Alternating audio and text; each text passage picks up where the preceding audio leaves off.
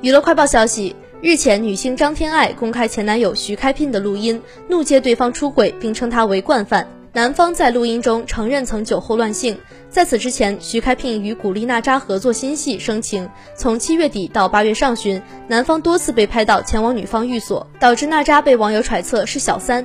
徐开聘的录音一出，古力娜扎急忙发文澄清，怒骂男方，终于看清你是什么东西，力证自己是事件受害者，遭对方蒙骗。张天爱公开徐开骋录音时，男方还在跟小花旦蔡文静拍摄新剧《装腔启示录》，该剧于七月下旬开机，正好拍摄了一个月。渣男事件一出，徐开骋公开道歉后，再无其他动作。狗仔队守候在《装腔启示录》片场，只看到女主角蔡文静独自化妆前往拍摄场地，全程没拍到徐开骋，怀疑他已经被停工。